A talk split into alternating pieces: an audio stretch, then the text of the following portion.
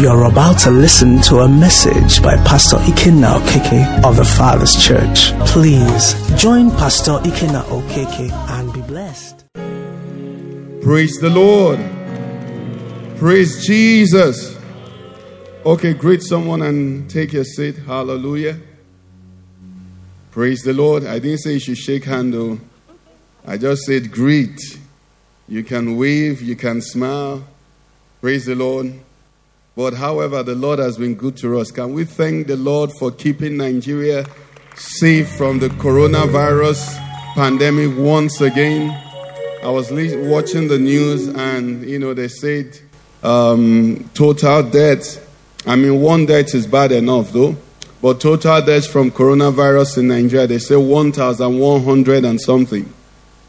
And nations are counting 100,000. And we that are like the cow without tail, God has been what? Driving the flies away for us. Come on, let's put our hands together and thank the Lord. Without a ventilator, without any of those things, without protective gear. When they wanted to buy protective gear, they were looking for second hand. God is good to us. And that is why we know that He that delivered us from the pandemic will deliver us from the other things that we are facing as a nation. In the name of Jesus. He's a faithful God, He's a wonderful God. Praise the Lord. Okay, one more time, we are celebrating and we are glad for the 17 years of the Father's Church. Let's appreciate the Lord. It is His doing, and we are really, really, really thankful and grateful. You know, anniversaries or birthdays are times that you can do so many things, or you're expected to do so many things in one. Celebrate, yes. Be thankful, yes. But also is a time for meditation. It is a time for introspection. It's a time for review to look at what has happened, what should happen, and then going forward to adjust your faith so that you can be in sync with what the Lord is doing. Praise the Lord. And, and on Sunday, we, we encourage ourselves that we should look at Revelation chapter 2 and chapter 3, where we find the Lord giving his review of some of the churches in his message to John, or rather, his message through John the Beloved. And we want tonight to go to the first church there, which is the church uh, at Ephesus, Revelation chapter 2. And we'll begin from there to see what the Lord may be calling our attention to as the Father's church. Praise the Lord. So I'll read Revelation 2, verse 1 to 7. Let's read together.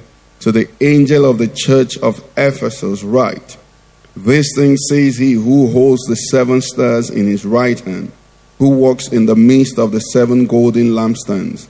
I know your works, your labor, your patience, and that you cannot bear those who are evil and you have tested those who say they are apostles and are not, and have found them liars. And you have persevered and have patience and have labored for my name's sake and have not become weary. Nevertheless, I have this against you, that you have left your first love. Remember, therefore, from where you have fallen, repent and do the first works or else I will come to you quickly and remove your lampstand from its place unless you repent. Somebody say, Thank God for the opportunity to repent. Yes, yes, only the living can repent. Only those that have opportunity, I mean, only those that God wants to repent and is giving the chance can have that. So he says, Unless you repent. Okay, so he says, But this you have that you hate the deeds of the Nicolaitans which I also hate. Verse 7, let's read this out loud. He who has an ear, let him hear what the Spirit says to the churches. To him who overcomes, I will give to eat from the tree of life, which is in the midst of the paradise of God. Praise the Lord. Praise the Lord. Okay, so we are seeing this, and on Sunday, remember, we noted that Whereas this message is to the church, but you could see that there is a call to response for individuals. Because God will not hold me accountable for you, and He will not hold you accountable for me. Every man what shall give an account of himself. I will be uh, char- charged for my faithfulness in stewardship to you, but I cannot live your life. Praise the Lord. The same way also you're going to be, you know, held accountable, but you're also not going to be held for the things. So it's balanced. There is a general message, but there is a responsibility on each individual to do what? To respond. And we said that because there is opportunity for repentance, there is opportunity to turn things around. I mean, it, used to be so beautiful those days in school while the exam or test is going on, and the teacher comes and looks at your work and says, No, no, no, no, no. Have you forgotten this? What do you do immediately? You cancel everything and then do the correct thing. When the result comes out, does it matter whether you got it at the first time or you got it at the second time? What matters what is that the final result you pass. Praise the Lord. And the Bible says that the righteous may fall how many times? Seven times, but he has the opportunity to rise again. So falling is not fatal, it is refusing to repent that is fatal. And I pray that the Holy Spirit will help us to know our areas so that we can repent and finish well and finish strong in the name of Jesus Christ. Okay, so we look at this church, and every time I've had to look at this, it's always a problem because what we see here is a big challenge. Look at what these people had going for them. They were working. Works, W O R K, means they were working. They were working. This church was working. The next thing we see was that this church was laboring.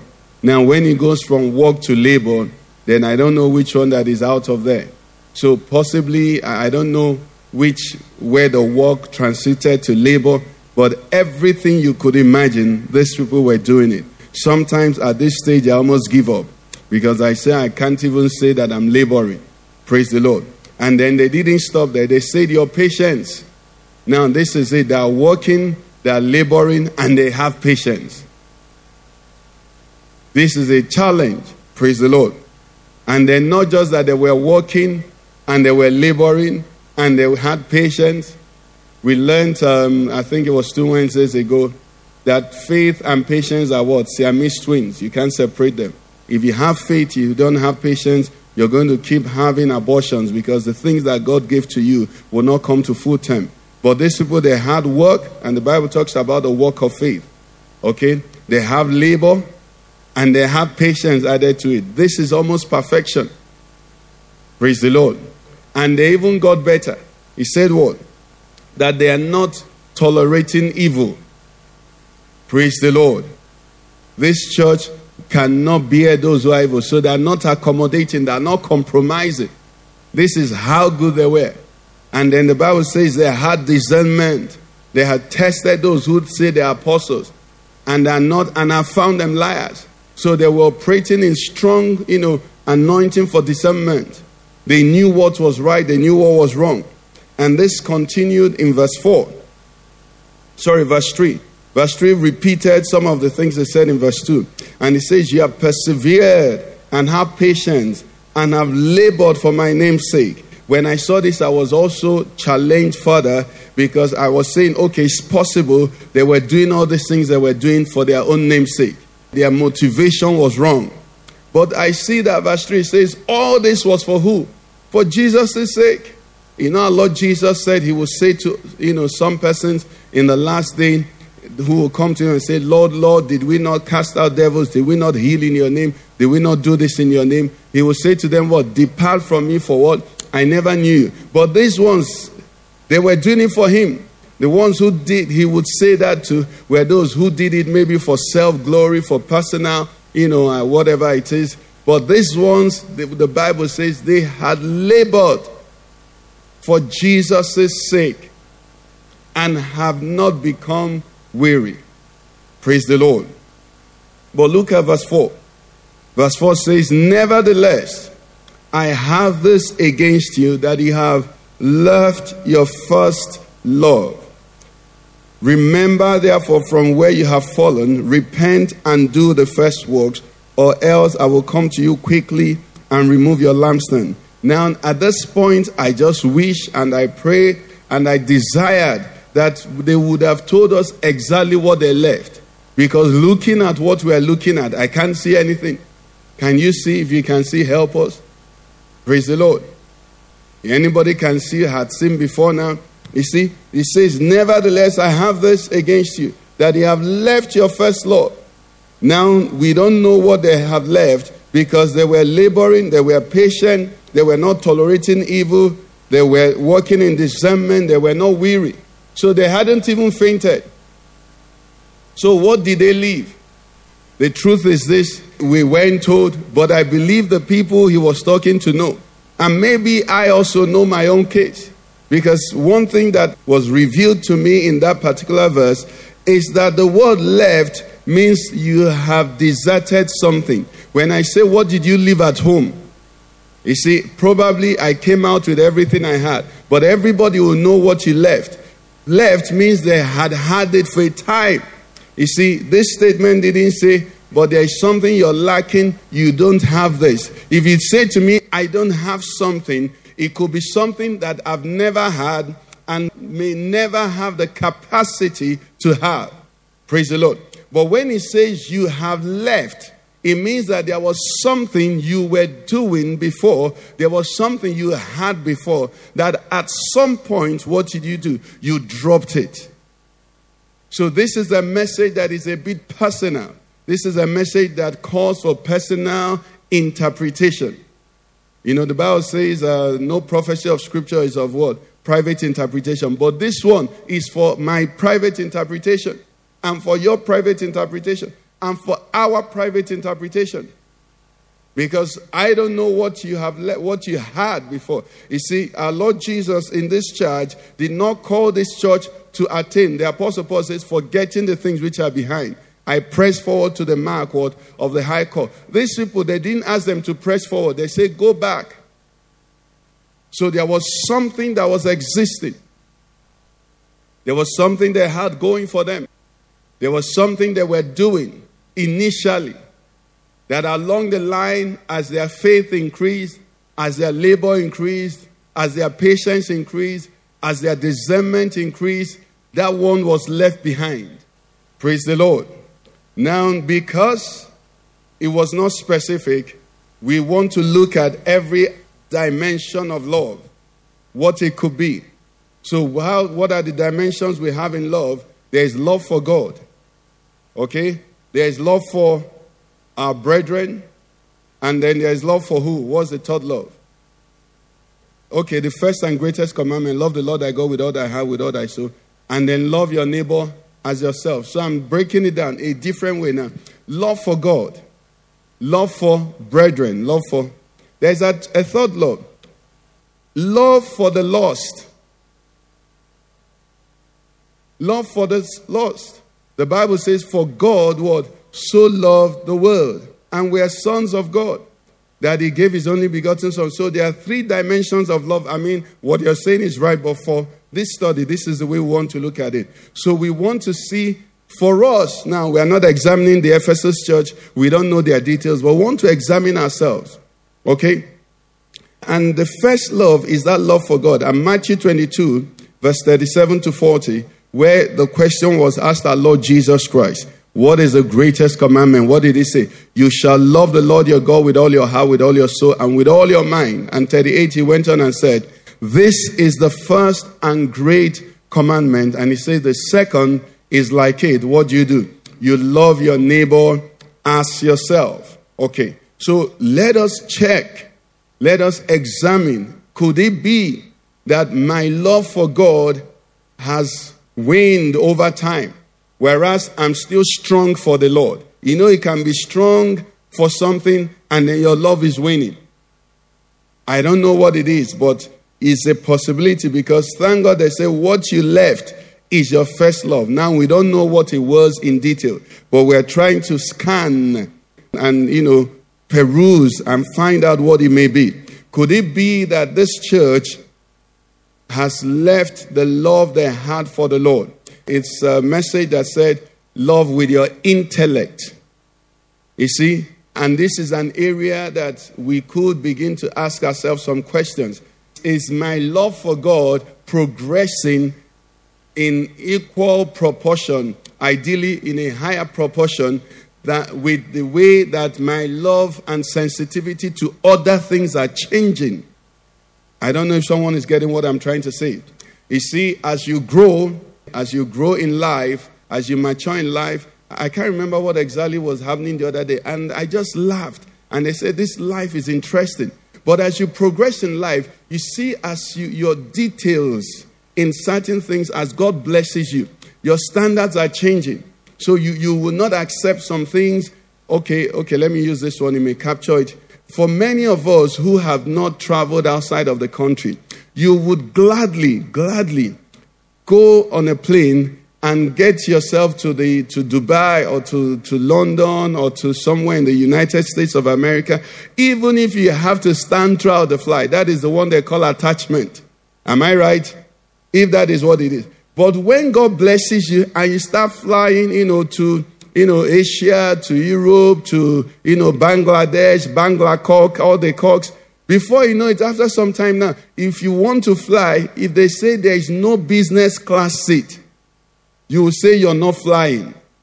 What has happened? God has what? Blessed you to the point where what? Your details are changing. So it's not just flying, you're specific about the way you want to fly. For some people, they don't want connecting flight. They say if there is no direct flight, I'm not going. But whereas the first time you were ready to start from Abuja and go through uh, Calabar, then from Calabar pass through Cameroon, Cameroon you get a flight that takes you to Ethiopia. And then Ethiopia, you now get the flight that brings you to uh, Frankfurt. Then finally, from Frankfurt, you get to London. Uh, you're happy once you arrive and you say, This is London. Hallelujah. But as God promotes you, you begin to adjust some things. Now, the question I want us to ask ourselves is as we also grow in God, are we redefining our dedication to Him? Are, are we getting finer in our love for Him? Or is our love for Him still very crude? It doesn't matter. You're traveling, you're traveling. But for your personal choice, now you have changed it, you have refined it. Is the weight of God on your scale of preference still maintaining the, the maximum? Is he occupying, still occupying that very first place?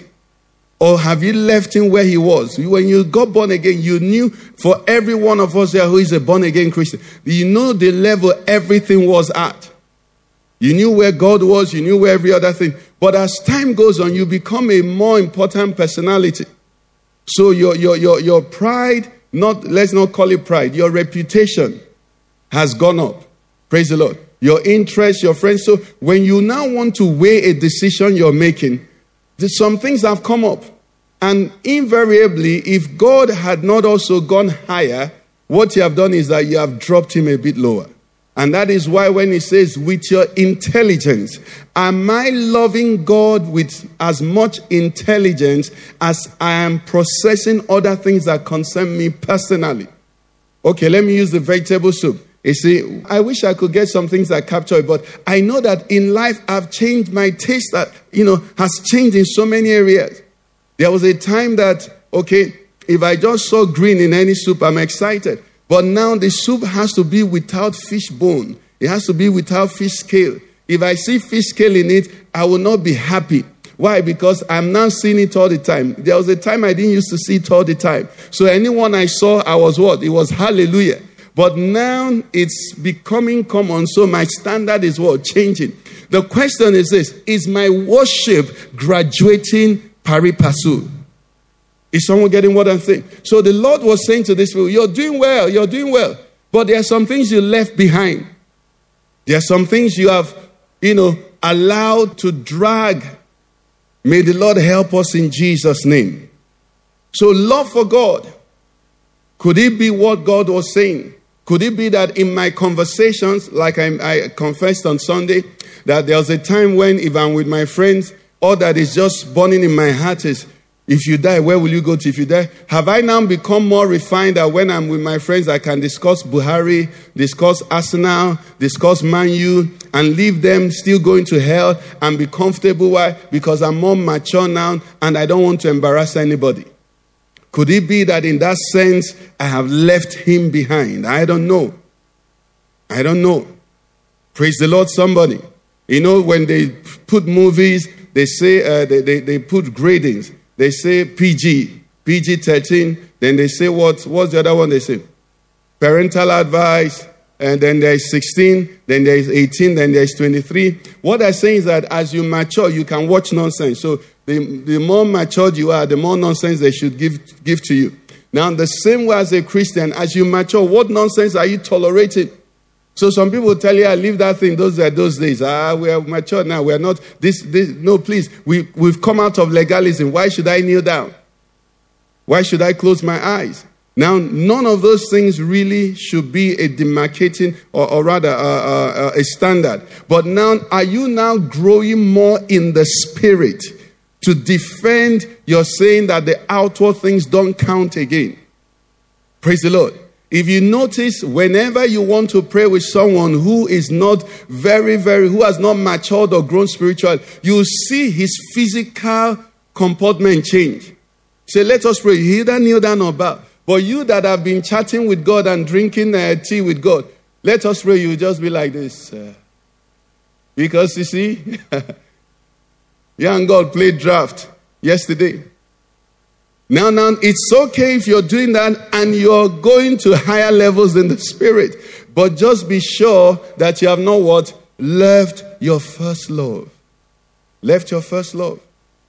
The second one we want to do quickly is love for one another.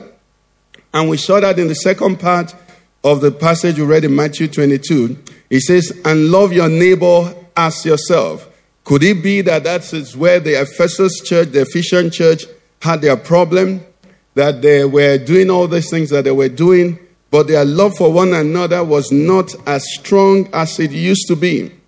In that very one, I can tell you that I know that that one we have failed. You see, when we started the church, okay, both the first church and this church, there's nobody that comes into church that everybody doesn't get to know. But you know, as the church gets bigger, after church, you have your clique, you know, we don't want to hear that, but you have your people that you want to see. You're walking towards somebody now, and every other person you don't, they're blocking your view because there is the person you, pro, you planned a meeting with after service. You want to catch him before he goes. And as you're doing that, you're brushing past some persons. And the people you're brushing past may be their first time. And when they saw you, they were eager, thinking you were walking towards them, only for you to shove them aside so you can see who you really wanted to see.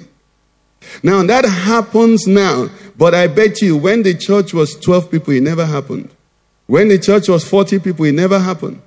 When the church was even 50, 80, 100 people, it never happened. But now you see, the numbers have increased. So your, your matters, your concerns have increased. Besides your position in society, you can't be greeting everybody because you greet some people, they just ask you for money. And you're tired. You're tired of this every time, you know, uh, can I see? And then it's money they're begging you for. You don't want that. So, so you frown your face when you see some people coming your way because you know that these people are potential, you know, uh, money askers.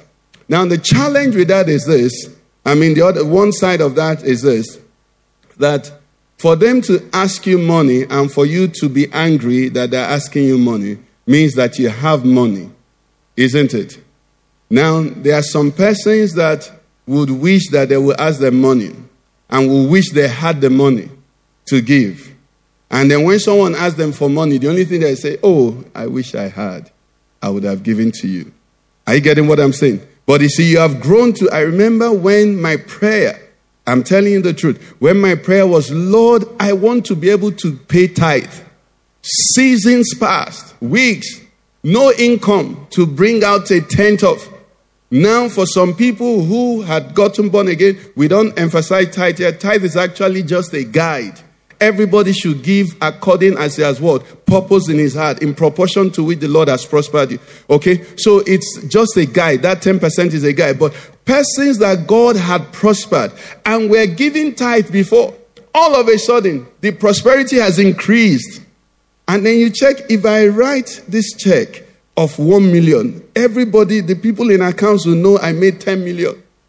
If I write this check of 5 million, then they will now be wondering why didn't I donate 20 million when they did this project? Because of that, you now withdraw completely. Meanwhile, when God was blessing you in thousands, you were rejoicing to bring that 10% or whatever it was. What has happened is that you have deserted something, you have left something behind. And you might have all types of Daddy Freeze, you know, arguments to defend it. it I'm, I'm not, you know, he, I don't even notice him. I pray that God will, you know, walk his walk in him just like everybody needs their own walk. But the issue is this the matter of my financial relationship with God should get better, not worse. If for whatever reason I was deceived into paying tithes many years ago, is it open eye that will now make me cease to give to God? Praise the Lord. We all went to school. Many of us that uh, studied some courses in school, what is helping us now with life is not the main course we study, it's the general studies. What was it called? Uh, GS. That's what is helping us. Because you probably went there and studied Igbo BK, but they forced you to learn about some things, forced you to learn, you know, some English 101, some, you know, some basic thing. That's what you're using. So now you, you, the only evidence that you went to school is the one you were lamenting about. Praise the Lord. So why would I, in the course of my Christian life, look at something and say, ah, you know, that thing, that respect thing, that, uh, that, all those things, that, that, that what, man, nonsense. No, no. If I ever learned it, some, most of us are aware. Tyson fought the other day, isn't it? The man is able to fight for how many rounds did he last? Did he? I think eight rounds or six rounds. Whatever rounds he last is because at a season in his life, some things were built in. You never know when the demand for what you did in the past will save you today. Praise the Lord. Anyway, we're talking about love for one another. First John uh, chapter 4, verse 7. So we're looking at things that we want to possibly go back because that's what the Lord said to us. First John 4, verse 7. He said, Beloved, let us do what? Let us love one another. Let us love one another. He says, For love is of God, and everyone who loves is born of God and knows God. He who does not love does not know God, for God is love. In this is, lo- is the love of God. In this, the love of God was manifested towards us that God has sent his only begotten Son into the world that we might live through him. In this is love, not that we love God, but that he loved us and sent his Son to be the propitiation for our sins. Beloved, I like this. If God so loved us, what does he say? We also ought to love one another. If God can love my brother, who am I not to? If God can love me, who am I not to love another person? All the standards I set as minimum before I can relate or love somebody. If God can look at my own life and lower his standard to love me, who shouldn't I now be loving? Verse 12 says, No one has seen God at any time. If we love one another, what happens? It says, God abides in us, and his love has been perfected in us. Brethren, this is an area that we need help. Part of what I prayed was that this would not be a teaching, it would be a deposit, that the Spirit of God will work in us. Because these are not just things that empty words, you know, these are not empty words by the grace of God, but that the Spirit of God will quicken in our hearts and corporately as a church. And as we're looking at this, you know, I've done the illustration of someone that is looking from up. But note that it talks about loving the brothers. To be a brother is not to be a member or to be around somebody. If you're going to be my brother, it means that my interest, you are seeking it. Not just what you can get from me. And these are some of the things that spoil this, you know, that spoil this whole thing. Because as we learn something like this, some people appear and they come from the side of how do I gain advantage? Now, I think many years ago, Momichi taught us that every part of the church, someone has something he can supply. Nobody is a consumer. Even God's creation. Look at God's creation. The trees are there. What do they do? They give us oxygen. And we have problem of where to dispose of carbon dioxide. What do they do? They take the carbon dioxide. They need it. We need the oxygen. So there is what? There's a relationship. It, it, that's called symbiotic relationship, mean. Eh? There's a relationship. And we're, you know, giving and taking, giving and taking. So the same way, in any environment you find yourself, don't just think about who you want to acquire, you know, their clothes or their money from. What are you also giving to them? And the least thing, the easiest thing, let me not say the least thing, the easiest thing and the most valuable thing you can give as a brother to someone is prayer. And they don't need money. Once a child of God and you have access to the throne, you, if you had an uncle who visited Aso Rock all the time, what would you want him to do? You want him to mention your name there. Now you visit a greater than Aso Rock. You visit the throne of heaven. How many times do you pray for the brothers and the sisters that you're hoping to ask money from? Or the only prayer you're praying is that God, they passed me, they didn't pick me. Someday, someday, they're going to see what God will do with me. God doesn't answer such prayers. Envy prayer. No, you have to go to the native doctor to answer that. Is native doctor that they go to and they say, What did they do to you? You say, They say, What do you want to do to them? You say, and then they walk towards it. If you go to God, somebody did something to you, the first thing he'll say to you, Have you forgiven? If you've not forgiven him, transaction can't even begin. Praise the Lord. So, so that scripture makes it clear to us that we ought, we ought to love one another. And as a church, I know, and as a we can do better in this area. And we were doing good in this area. Because there is land in Shorabe, there is a land, there is this property there. You've bought this one, you want to buy the other one. If God leads you to bless this brother, you now hear another investment, you now buy that one. And then when someone owes you, you're ready to kill him to collect the money. Where does the love of God abide in you? You know what it means to just hear? Not, they didn't buy the car for you that this brother was sweeping the church and this brother blessed him. You know what that does to a fellowship? It says we are family. Praise the Lord. It says we're together. You finish leading praise and you come down, you know, a, a sister walks and says, Brother, just manage it and just squeeze this 50,000 into your hand. Even though that one you won't tell us, so it won't, uh, but for whatever reason, it, it, that's what it should be. We are family. Praise the Lord.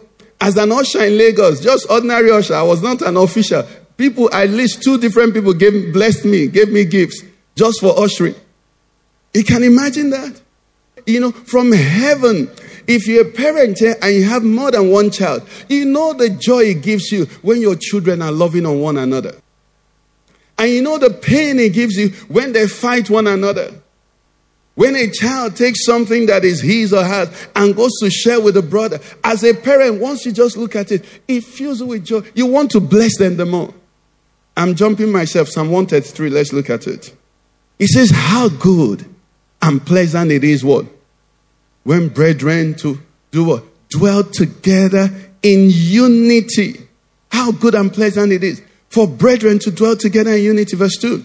He says, It is like the precious oil upon the head, running down on the bed, the bed of Aaron, running down on the edge of his garments. Verse 3.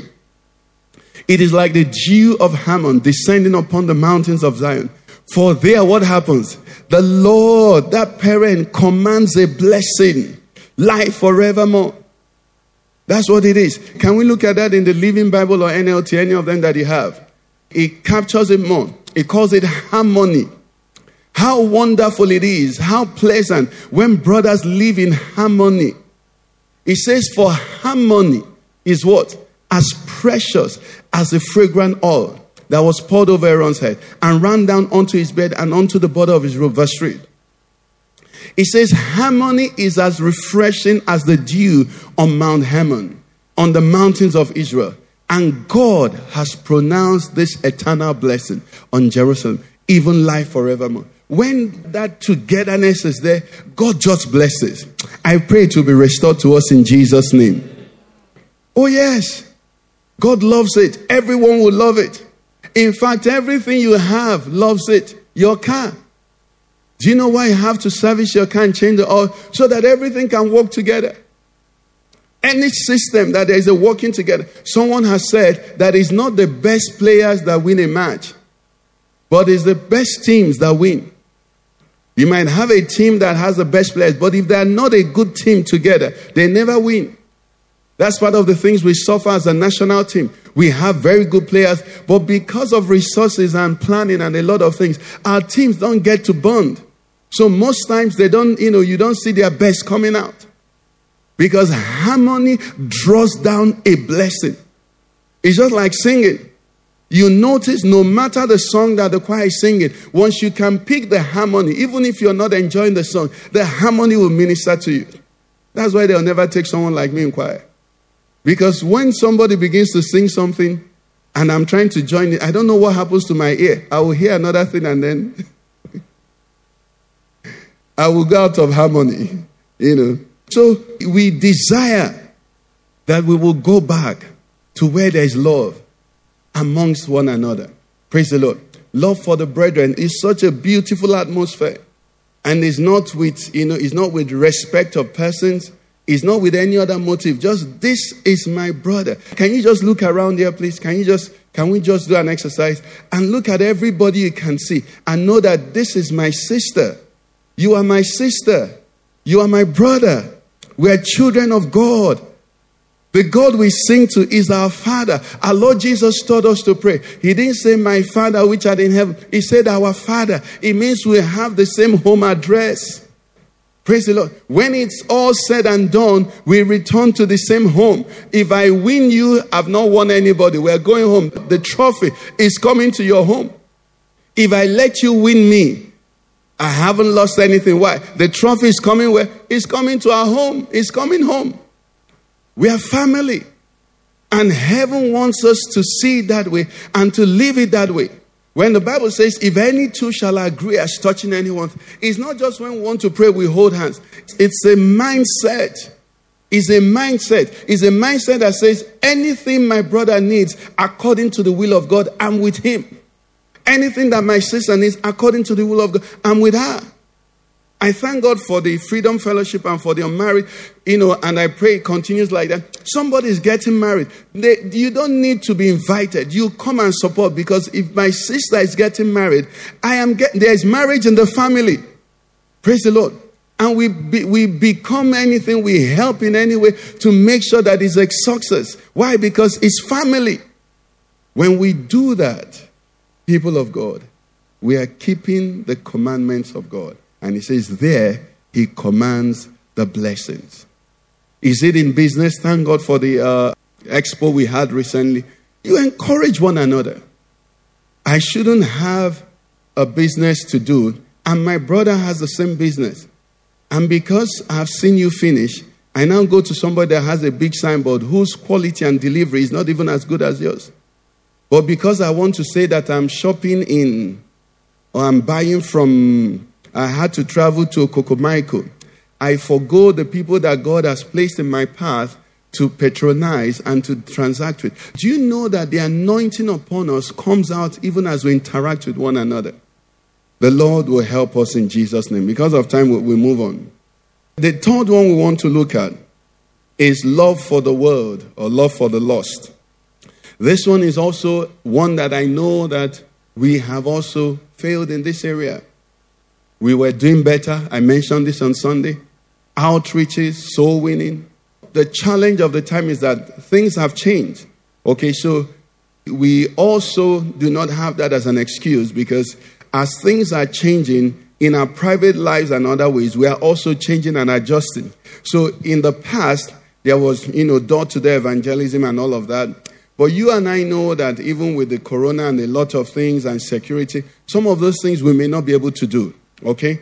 But we must be ingenious as to how do we you know win souls for the kingdom apart from the individual one that we carry. You know the, the, the bible makes us i think that's proverbs 11.30 where it says he that wins souls is wise. People of god he that does not win souls is what? I don't want to continue to be a fool I don't want to continue to be a fool. The year is ending, and very soon some people will be counting what has the Lord done for me this year and want to go into depression or expression or whatever. But what I've also asking myself, have I, have I been wise this year or have I been foolish? He that wins souls is wise. Our Lord Jesus put it in better perspective for us. Matthew 14. Matthew 14, verse, um, verse 13. You see, it's a very interesting part of Scripture. Before this verse 13 of Matthew 14, they had just told us that Jesus, Jesus' cousin, John the Baptist, was beheaded. Okay? Because the, the text we are reading will start from when Jesus heard it. What Jesus heard was the beheading of his cousin John the Baptist. And when he heard it, the Bible says he departed from there by a boat to a deserted place by himself. He went to mourn. He went to, you know, take in this terrible news of the loss or the beheading of his cousin. And while he was there or going there, we don't know how. But immediately, the Bible says, when the multitudes heard it, they followed him to where he was going to mourn. Now, look at verse 14. And when Jesus went out, he saw what? A great multitude. He was going to mourn. They didn't lose their cousin. He was the one that lost his cousin. And he was now going to mourn. And the Bible says, when he saw them, what did he do? He was moved with compassion for them. Who is having compassion on him? But rather, he was moved with compassion for them and he turned and began to heal their sick. If you read down that story, that's where, after healing their sick, the disciples said, It's okay, it's now late, let them go. He said, No, they will not go, they are hungry also. He was going to mourn. But because of the love he had for the lost, he said he saw them. One trans- another place says he saw them as sheep without shepherd. I pray that God will open your eyes to see the real situation of any unsaved person. He said, one of the miracles I pray God will work for you is to see the real status of anybody who is not born again. You know, we, we have, when the Bible says, do not be conformed to this world, we must really pray and desire continually not to be conformed to this world. It's not hard to find, or rather, to search and see that many Christians still envy so called rich unbelievers. Many Christians still admire so called beautiful unbelievers. How can you admire somebody that Satan has bound head, leg, feet everywhere and leading to hell? Every unsaved person is to be pitied. The, the moment you see that, you begin to understand what we're talking about. Everyone, no matter whether he's your uncle or he's this or he's the finest, the most beautiful, the most handsome, the richest, whatever, if he's not born again, if his name is not in the book of life, you should be having pity on him. Because if he drops dead, hell is where he's going to. God must open our eyes to that. So when Jesus saw these people, he was moved with compassion. He said, I can't let them go. I have to minister to them. I have to minister to them. I have to minister. Love for the lost. We must compassion for the lost. Everywhere we find ourselves in, anywhere. Sometimes you may not be able to speak, but let the burden be there. I just pray that the Lord will help us. Our Lord Jesus said to, to the disciples, when they came and saw him, you know, um, after they had gone to buy food for him, I believe that's John chapter 4, 31. He said to them, I have food to eat.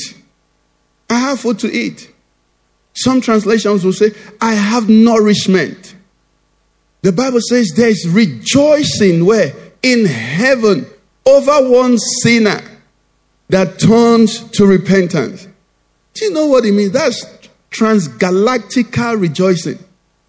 Isn't it?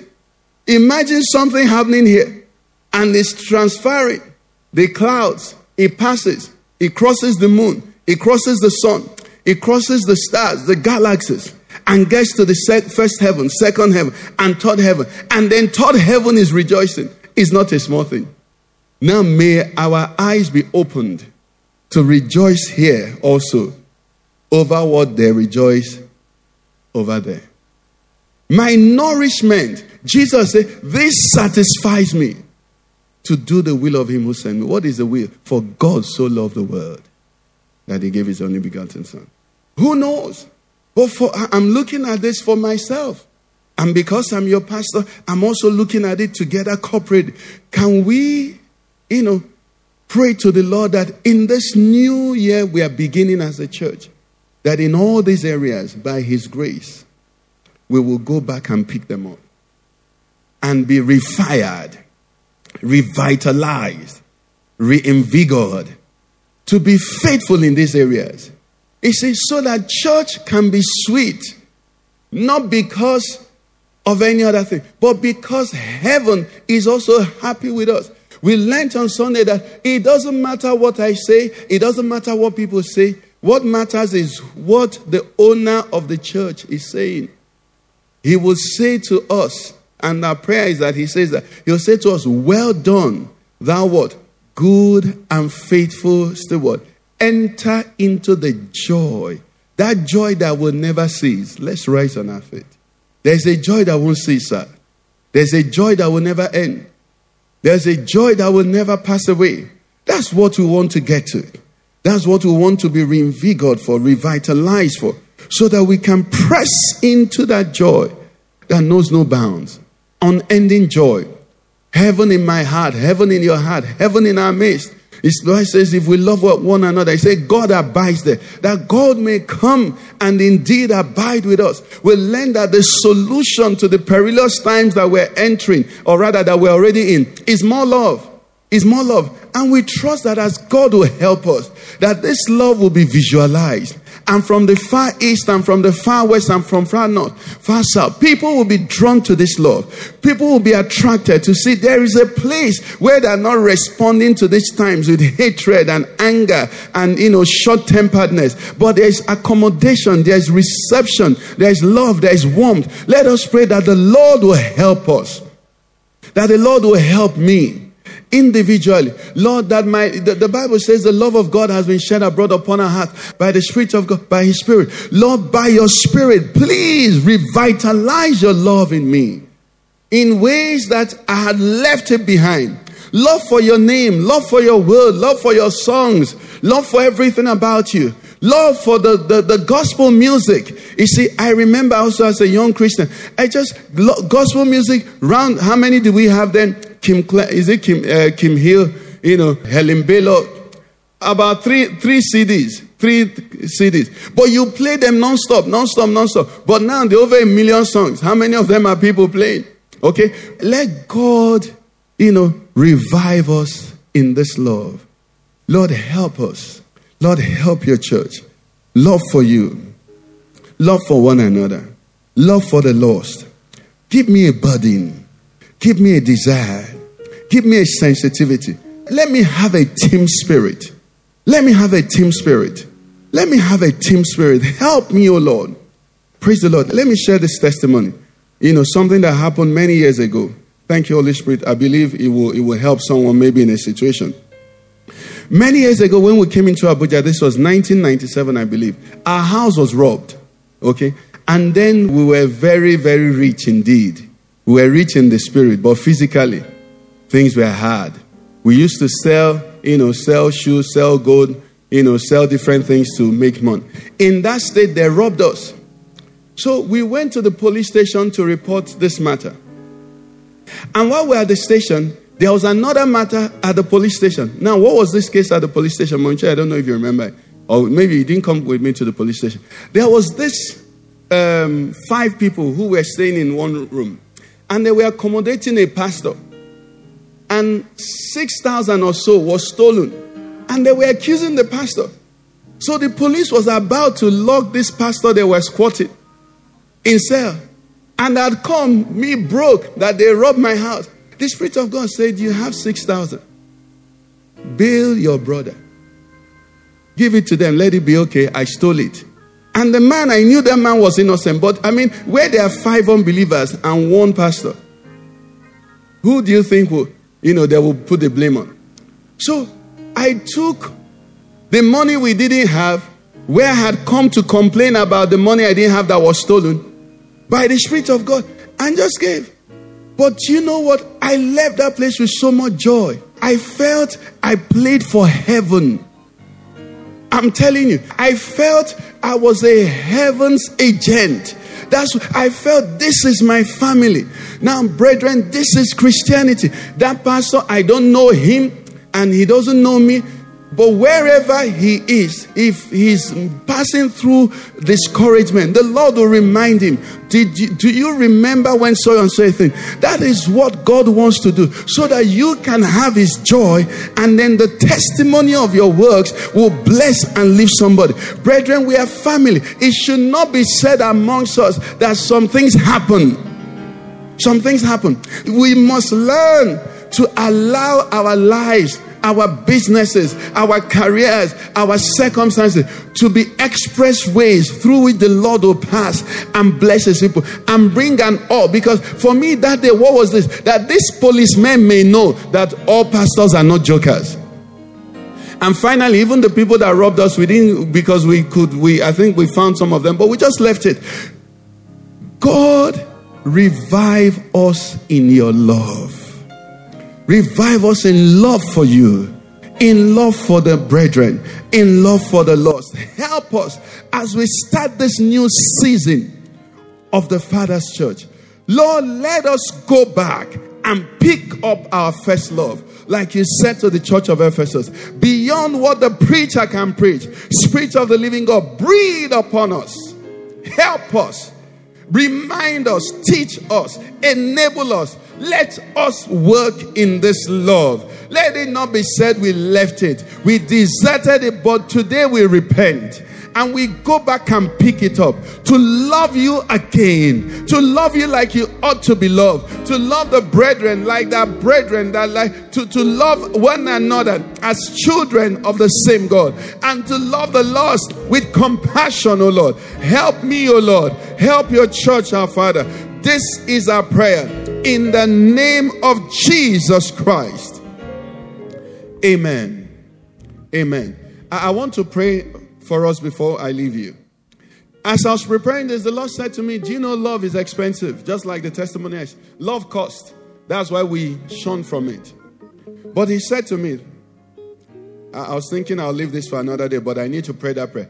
He said to me that I created the world to be powered by love. You know, the Bible says faith, working what?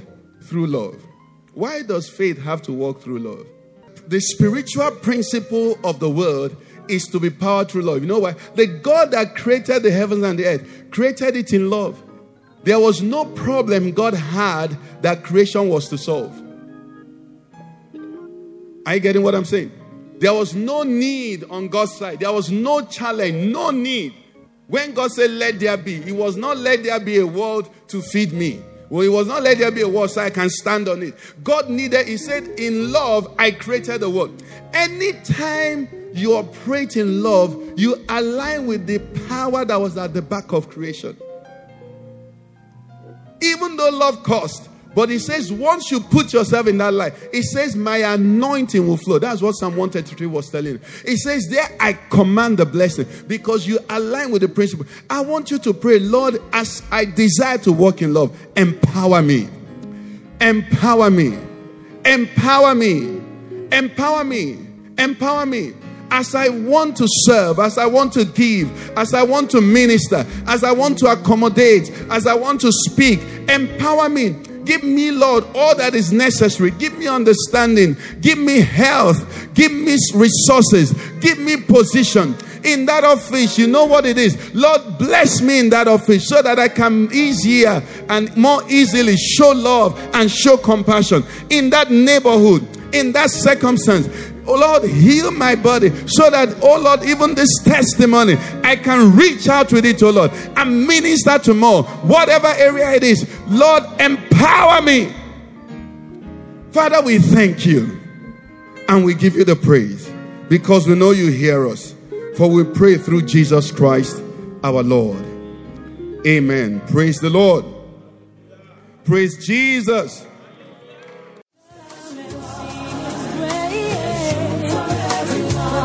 You've been listening to a message by Pastor Ikenna of the Father's Church. We are sure you've been blessed.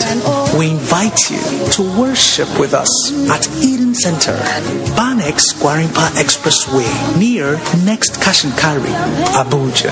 For telephone 09290900 or 0703158804. You can find us online at www.thefatherschurchonline.org. God bless you.